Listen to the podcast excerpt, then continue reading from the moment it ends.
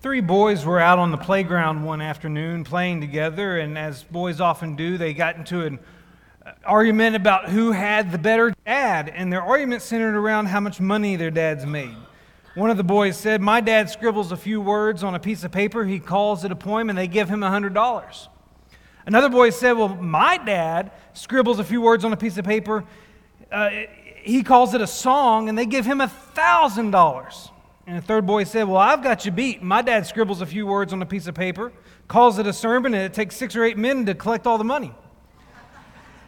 Now, I've told that story before. It was five years ago when I told that story, and I came across it again this week. And the first thing that stood out to me is the fact that that's a pre COVID joke because we don't collect money anymore. At least not using individuals going out in the congregation. We have boxes stationed outside, or you do it online, or you mail it in. That was the first thing that caught my attention. But I do tell that story for a reason because as we approach this section of Acts, we come across a statement that appears here that I can't bypass without talking about giving. See, benevolent giving is a remarkable demonstration of faith. In fact, I would contend that financial generosity is a mark of true discipleship. And I would contend that because it was an emphasis of the first century church. So if you travel backwards in Acts, back to chapter 2, to verse 44 and 45, you read Luke's first description of the church. It follows that day of Pentecost when the, the first converts were made.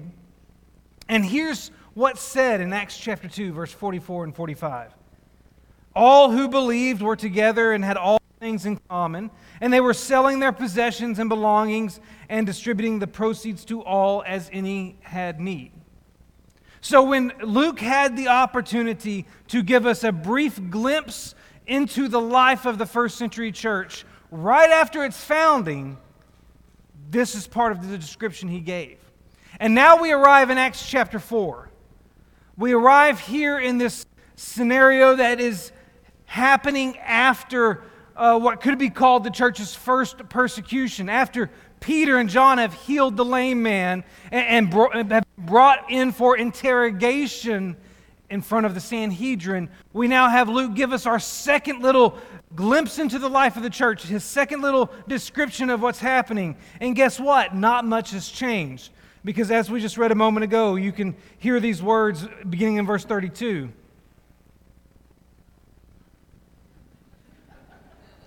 I'm making sure no lights are falling from the sky, just for the record, because that has happened before. Acts chapter 4, verse 32. Now, the full number of those who believed were of one heart and soul, and no one said that any of the things that belonged to him was his own, but they had everything in common. Skip down to verse 34. There was not a needy person among them, for as many as were owners of lands or houses sold them, brought the proceeds of what was sold and laid at the apostles' feet, and was distributed to each and he had need. It's almost identical description of the church two chapters later. And, and here's the thing we, we come to these descriptions and these passages depict the first century church as a people who gave their all by denouncing materialism and, ex- and adopting a communal lifestyle that shared their resources in order to ensure that no one among them went without. In other words, the first century church understood that generosity was their duty. And I think this attribute of the early church is so important that it warrants an entire sermon. Now, I'm sure some of you think that generosity is one of those subjects that we really don't need to talk about. It's not like our, our weekly contribution is suffering. It's not like we haven't been orchestrating efforts this year to provide benevolent aid to our community through our backpack program and through our current ongoing uh, coat drive. All in all, we do a, a pretty good job at giving, at being generous, at being benevolent. But I choose to address subjects in the area of generosity, giving, and benevolence on a fairly frequent basis because even though you might not struggle in this area in your own personal life, you never know when there is a rich young ruler in the audience who needs their heart to be softened. So, this morning we're going to talk about the act of generosity that is evidenced in the early church. And in so doing, it is my hope that we will not only come to appreciate the fact that the early church gave their all, but we'll also consider whether or not we're giving all we can.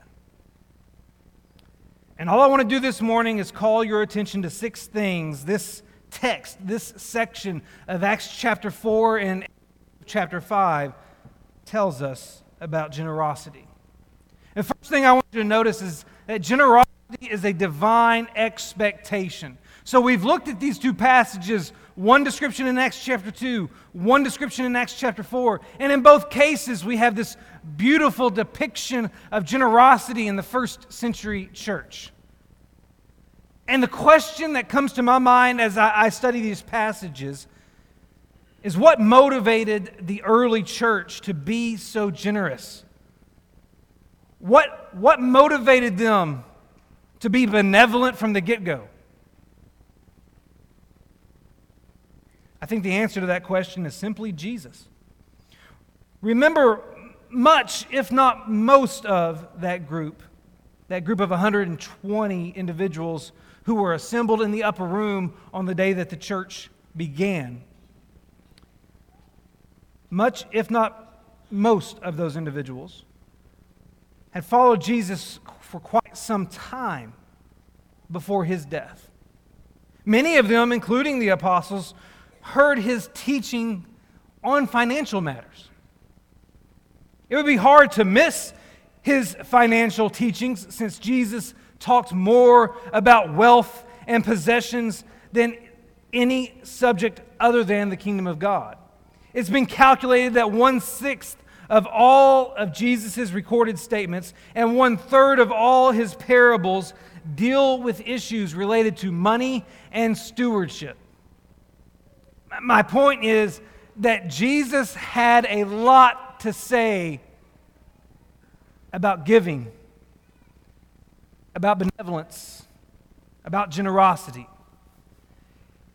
And that group that began the church, that group that was gathered in the upper room, consisted of several individuals who heard those teachings firsthand. Think about that for a moment a couple of Jesus' teachings on money really stand out when you start to examine the generosity of the first century church. First, there's Matthew chapter 5 and verse 42, where Jesus said, Give to the one who begs from you, and do not refuse the one who would borrow from you. A few verses later, when you get into Matthew chapter 6, you get to the second verse of that chapter. Jesus goes on to talk about the proper attitude to have when you give to the needy. In that context of the Sermon on the Mount, Jesus presents an expectation that his people, that his followers will be givers. And when he presented that, that proper attitude of when you give to the needy, he used that phrase, when you give to the needy. That word when, it implies that you're going to be generous. It creates an expectation that generosity will be a characteristic of his disciples. When you give to the needy, not if you give to the needy. There is expectation behind that phrase. I also reflect on Luke chapter 12, verse 33, where Jesus instructed his disciples to sell your possessions and give to the needy. As we've already noted, the church is described as a people who met the needs of the poor by selling their possessions and providing assistance to anyone found in need. And, and this description shows that the church fulfilled Jesus' command regarding the selling of possessions for the benefit of the poor. That, that very instruction he gave in Luke chapter 12 and verse 33. So, when we consider the origins of the first century church's generosity, we discover that their financial gifts and their benevolent activity was their way of fulfilling the expectations of Jesus. They understood and were motivated by the fact that being generous was a divine command. That's the first thing I notice about generosity. The second thing I notice about generosity as I look at the first century church is that generosity demonstrates stewardship. There's an important description about the early church's attitude toward money that we must not ignore. When you look here in Acts chapter 4 and you look at verse 32, again it says, No one said that any of the things that belonged to him was his own. The early Christians understood something about money that we often forget. They understood that our wealth, no matter how great or how small, and no matter what form it takes, our wealth is not really our wealth. When it comes to our assets, God is identified as the owner, and we are identified as his stewards, as his money managers, if you will. That means that our wealth is really His wealth. And as one preacher said, God wants His wealth circulated to us and through us so that others can experience His grace and His faithfulness like we have. But there's a problem. And the problem is that sometimes we become bottlenecks in God's flow of blessings. Think about that rich fool in Luke chapter 12. He was so blessed by God that he couldn't fit all of his harvest in his barns. In the face of such blessings, he didn't think, I have so much that I can't even begin to use it all, so I'm going to give some of it to others. Instead, he thought, I just need to build bigger barns so I can hold all of it in. And as a result, he became a bottleneck to the flow of God's blessings. It's interesting because when you read Luke chapter 12, verses 13 through 21, when you read this parable of the rich, rich fool, the text doesn't condemn him for tax evasion. The text doesn't condemn him for money laundering. The text doesn't condemn him for insider trading. The text doesn't condemn him for price gouging or anything like that. The text doesn't condemn him for any unethical financial practice. The text simply indicates that he was a bottleneck to God's blessings. He could have been a source of God's blessing in the life of others, but he chose to hoard instead of to give. And think about that rich man in the parable of the rich man and Lazarus, Luke chapter 16, verses 19 through 31. The rich man and Lazarus, the beggar, both died. And while Lazarus went to Abraham's bosom, the rich man went to torment. Why? The text doesn't condemn the rich man for defrauding Lazarus. The text doesn't condemn the rich man for abusing Lazarus. The text doesn't condemn the rich man for stealing from Lazarus. The text simply infers that the rich man ignored Lazarus. It says that Lazarus sat at the rich man's gate, desiring to be fed with what fell from the rich man's table. That implies that the rich man never fulfilled the needs and desires of Lazarus, despite his capability to do so.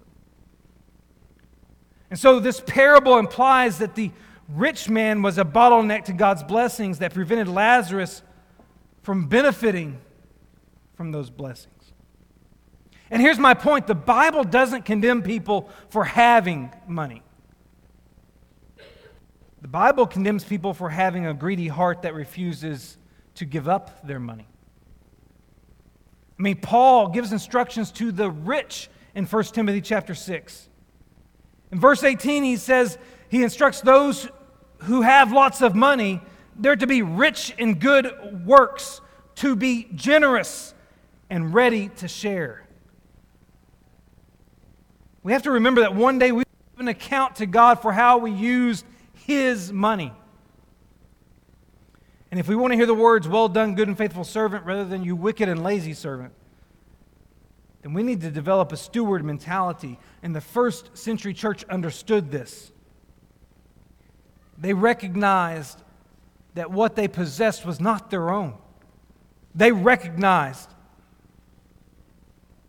that they were stewards of what God had given them. And that's a reason they were so very generous. So, generosity demonstrates stewardship. And the third thing I want you to know about generosity is that it provides encouragement. Now, we typically don't view our giving as a source of encouragement for others. And I think it's because we view giving as a very private activity, and rightfully so. Because Jesus did say in Matthew chapter 6 and verse 3 to not let our left hand know what our right hand is doing when it comes to giving. There is an element in which is supposed to be private. However, you may have noticed here in Acts chapter 4, if you kept reading after the scripture reading today to finish out the chapter, in Acts chapter 4, verse 36 and 37, Acts goes on to talk about a guy named Joseph who sold a field that belonged to him and brought the money and laid it at the apostles' feet. Luke doesn't treat this as a private act, he intentionally records it for future generations to read. But why? Now, we tend not to remember this particular Joseph for his surname, but we do remember his nickname, which was Barnabas. The name Barnabas actually means son of encouragement. That is a very specific nickname. Obviously, he received this nickname because he possessed the uncanny ability to encourage others. And in this instance, where we're first introduced as an encourager, it's centered around his giving. I believe Luke sees Barnabas' benevolent activity here as a source of encouragement because it shows that there are members of the body of Christ with the gift of generosity that Paul talks about in Romans chapter 12 and verse 8. And I believe Luke sees Barnabas' benevolent activity as a source of encouragement here because it challenges other Christians to follow in his footsteps. We need to understand that our generosity has an encouragement factor to it. Not a showmanship factor, but an encouragement factor to it. That doesn't mean you need to go around letting everybody know how much and how often you give, how, how frequently you are generous. All that information doesn't need to be exposed in any way, form. Just need to know that when you are generous, has the ability to build other people up. Think about the Apostle Paul. He references this fact as he writes to the church in Corinth. In 2 Corinthians chapter 8, he actually talks about the church in Philippi as he writes to the church in Corinth. He wanted to inspire other churches to be generous. And so he held up the most generous church he knew as an example. So in 2 Corinthians chapter 8, verses 1 through 5, this is what Paul wrote. We want you to know, brothers, about the grace of, of God that has been given among the churches of Macedonia. For in a severe test of affliction, their abundance of joy and their extreme poverty have overflowed in a wealth of generosity on their part. For they gave according to their means, as I can testify, and beyond their means of their own accord, begging us earnestly for the favor of taking part in the relief of the saints. And this, not as we expected, but they gave themselves first to the Lord and by the will of God to us. The point is that the church in Philippi, that Paul is writing about had a great reputation as a giving congregation. And because of that, Paul knew that they could be a source of encouragement to other congregations. So as he writes to Corinth to encourage them to give, he says, Let me tell you about this congregation over here. They were undergoing extreme affliction. But they gave because they gave themselves to God first. And He holds them up as an example. He holds them up as a source of encouragement to other congregations. See, our giving can encourage, our giving can uplift, our giving can be a source of mutual upbuilding. Generosity has that capability. And as we talk about generosity in these terms, we, we need to recognize something else about it.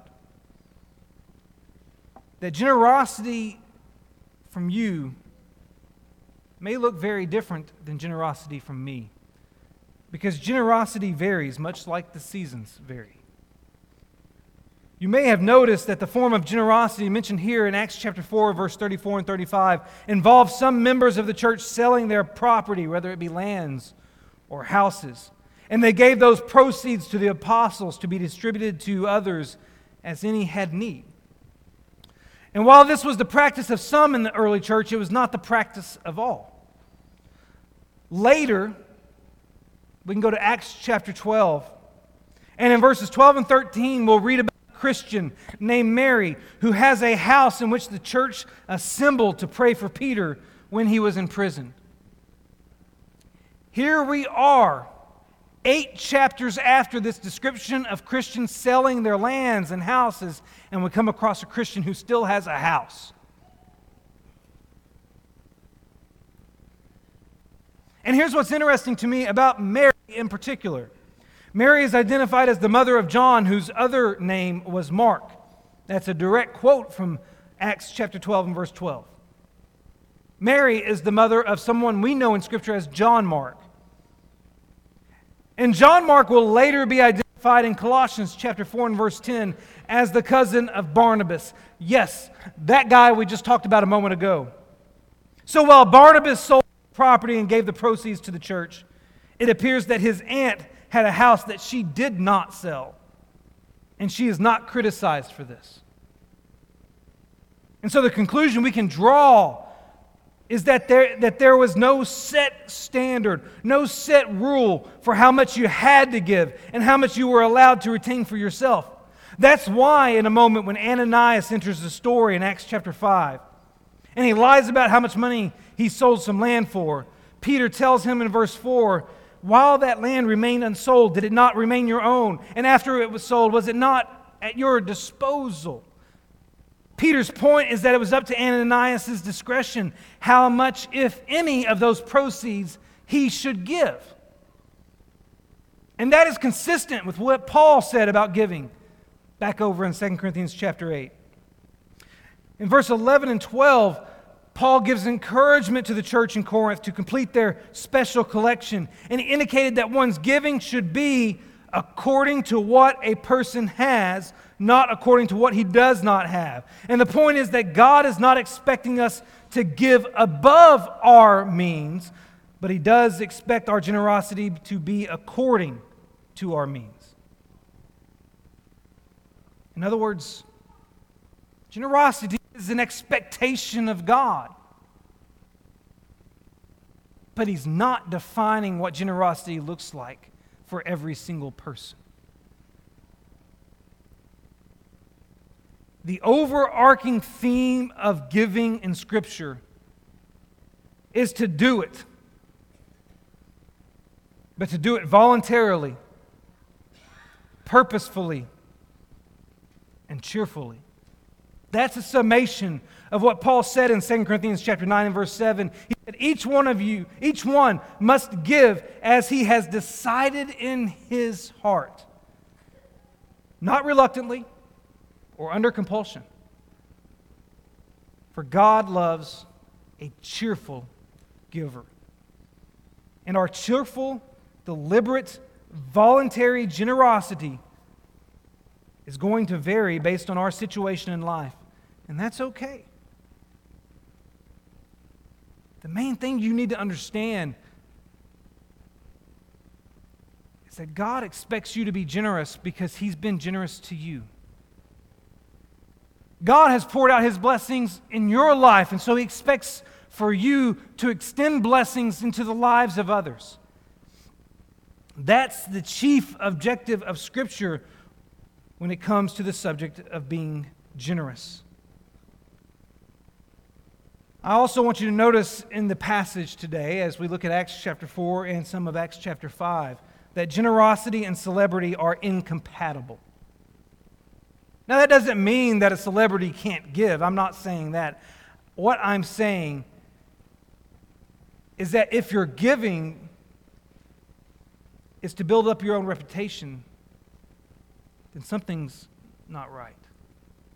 See, shortly after the Acts 4 description of the first century church's generosity, we encounter an example of someone who had the wrong attitude about money. It's in Acts chapter 5, verses 1 through 11, that we read about Ananias and Sapphira. I, I hope to expound on their story a bit more next week, but let me give you the gist of it right now. Ananias wanted to be recognized for his generosity, so he conspired with his wife to pretend like he was giving the entire proceed of a land sale to the church, when in all actuality, he was selling the land for more than he was giving.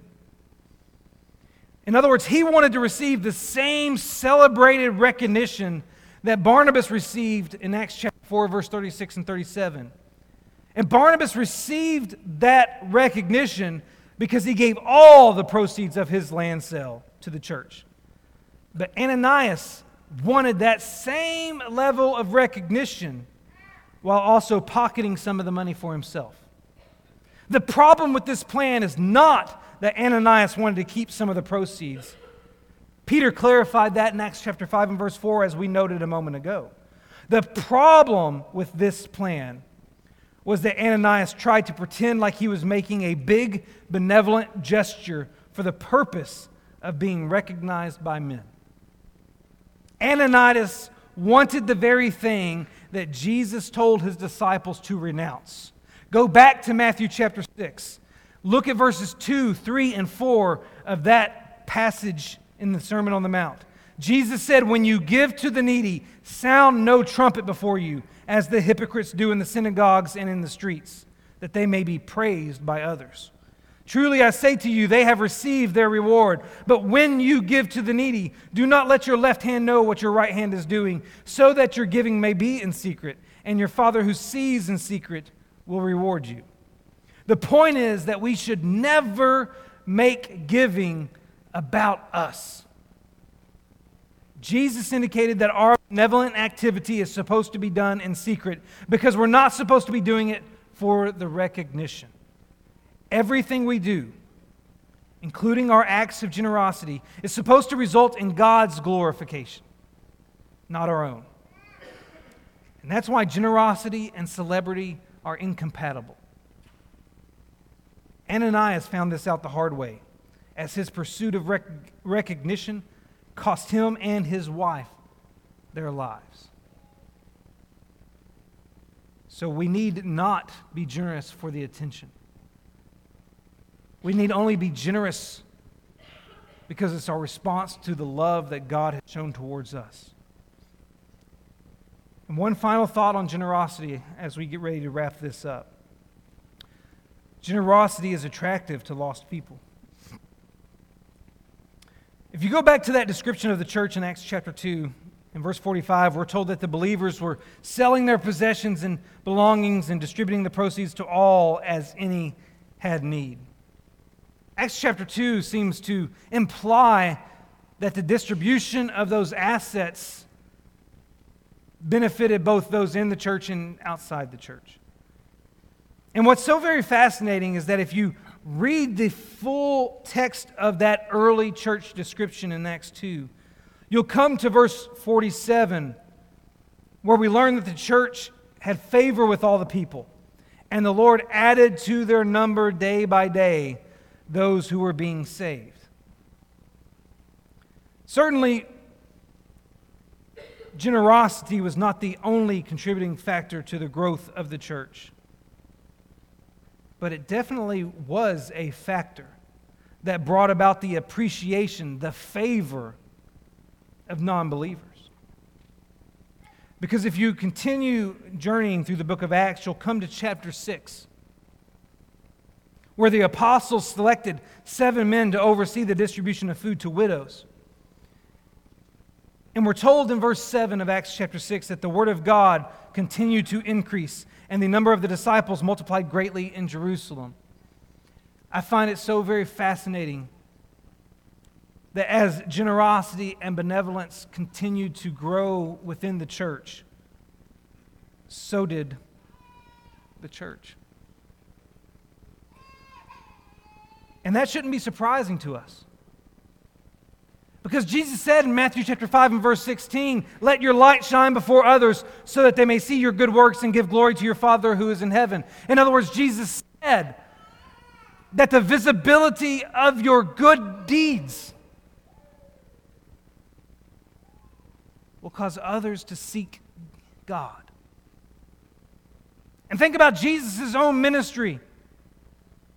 Crowds flocked to him because of his generosity. Think about his feeding of the 5,000. They wanted to make him king after the fact. Our generosity has the capacity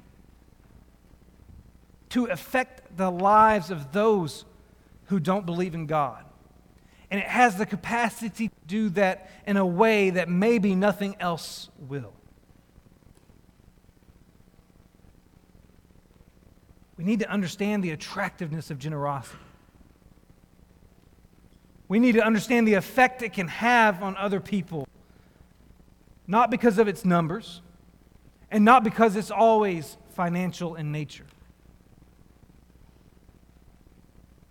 but because it shows the love of God to a world that often doesn't see it.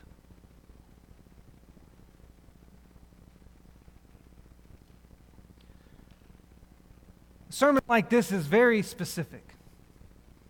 A sermon on giving, on benevolence, on generosity, it's, it's a very niche subject in the life of disciples.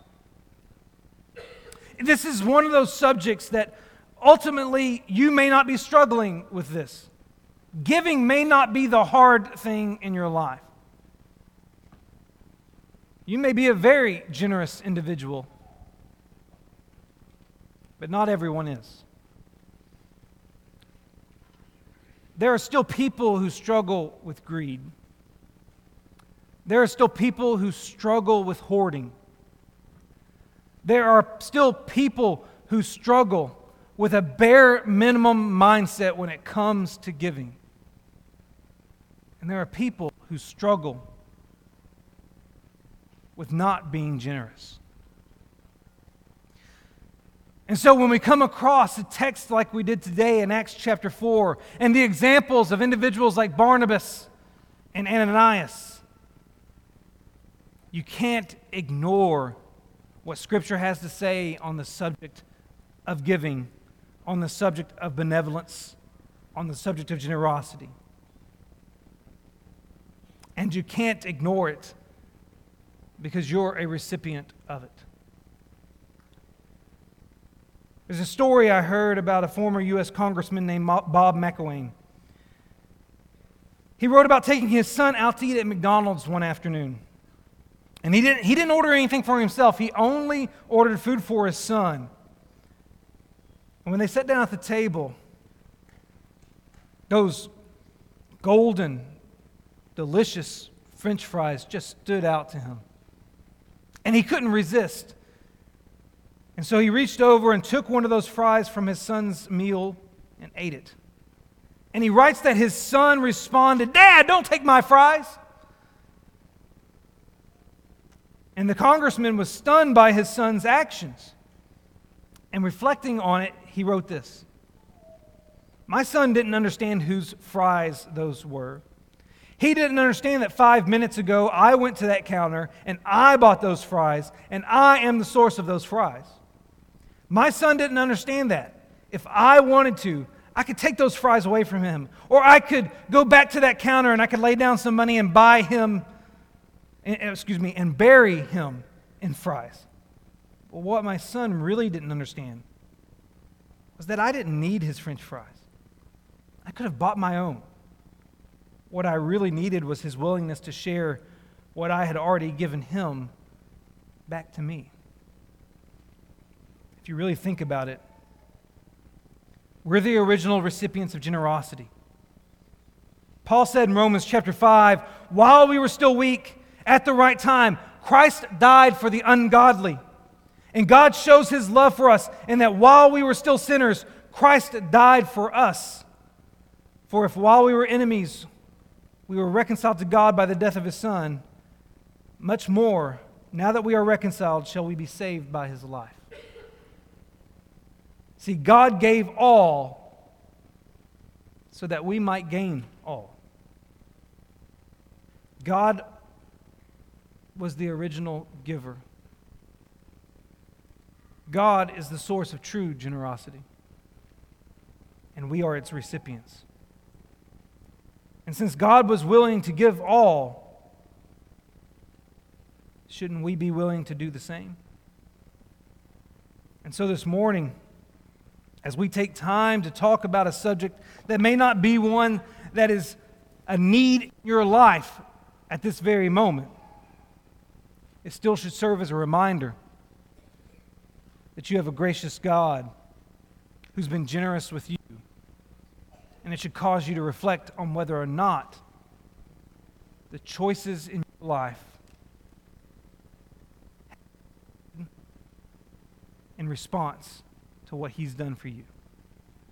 This morning, if you need to respond to the invitation, whether to become a child of God or as a child of God, to correct something in your life, then we offer it now. Won't you come while together we stand?